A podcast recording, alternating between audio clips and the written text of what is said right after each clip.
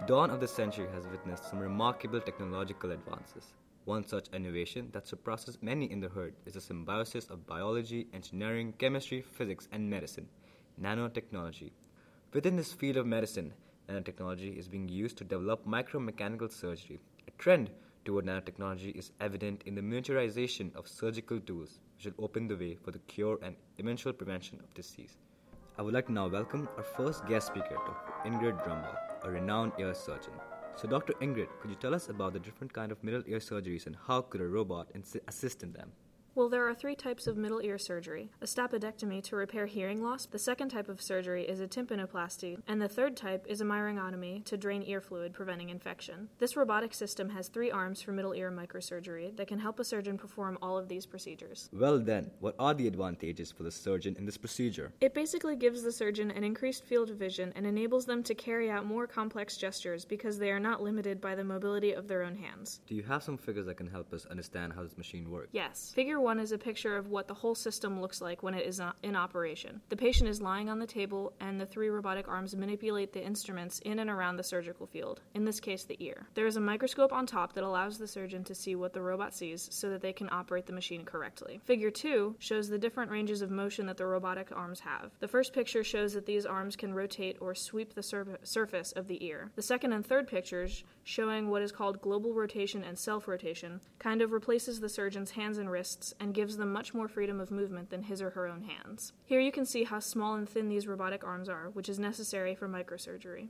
The instruments that these arms are handling are extremely small and delicate. Now, I would like to present to you our next guest speaker, a sociologist by profession, Dr. Rachel Tenney. Micromechanical surgery seems to be tilted towards its benefits, with its lesser known disadvantages often ignored. What are some of the advantages and disadvantages of micromechanical surgery? From a cell's perspective, even the most delicate surgery is still a butcher job. Surgeons can see problems and plan actions, but they wield crude tools that are too simple to sense, plan, and act in response to molecular issues. But molecular machines directed by nanocomputers will offer physicians another choice.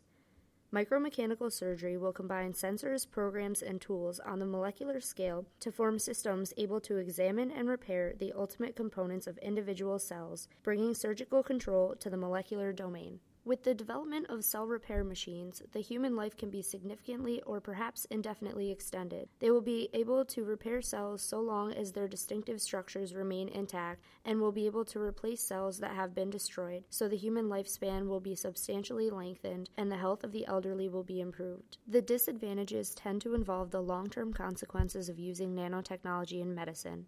The mere beginnings of cell repair technology might extend life by several decades. By then, if not before, medical advances may permit actual rejuvenation and an indefinite lifespan. Lengthened lives will mean more people, worsening the current population problem and leading to more competition to share limited resources, unless progress can be made in sustainability with respect to the environment and energy. On another note, micromechanical surgery has the potential to completely transform the medical field and will have an impact on our training of surgeons. Many surgeon skills in open repairs have already been surpassed by the development of laparoscopic and other less invasive techniques. Surgeons can be expected to be surpassed by surgical advances in their lifetimes.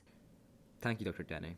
This brings in another aspect of micromechanical surgery that has consistently been put on the back burner that of ethical complications. Dr. Ingrid, as an expert in micromechanical surgery and the applications of nanotechnology, what are some of the ethical concerns that surround micromechanical surgery and why are they so crucial?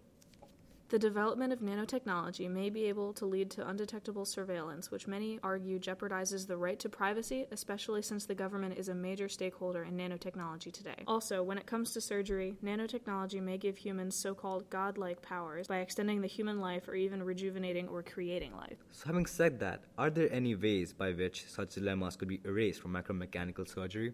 Yes, a major problem lies in the financial support of nanotechnology research. Currently, nanotechnology research is primarily funded by the government, especially DARPA and the NSF. This could lead to conflicts of interest as well as abuse of power and resources. To address this serious concern, some argue that nanotechnology research should be banned. However, a more feasible action would be to form a non government regulatory and advisory commission, including representatives from the many different fields involved with nanotechnology. This commission could also adopt and promote design guidelines to promote ethical innovation and development. I would like to thank Dr. Tenney and Dr. Ingrid for spending their time with us today.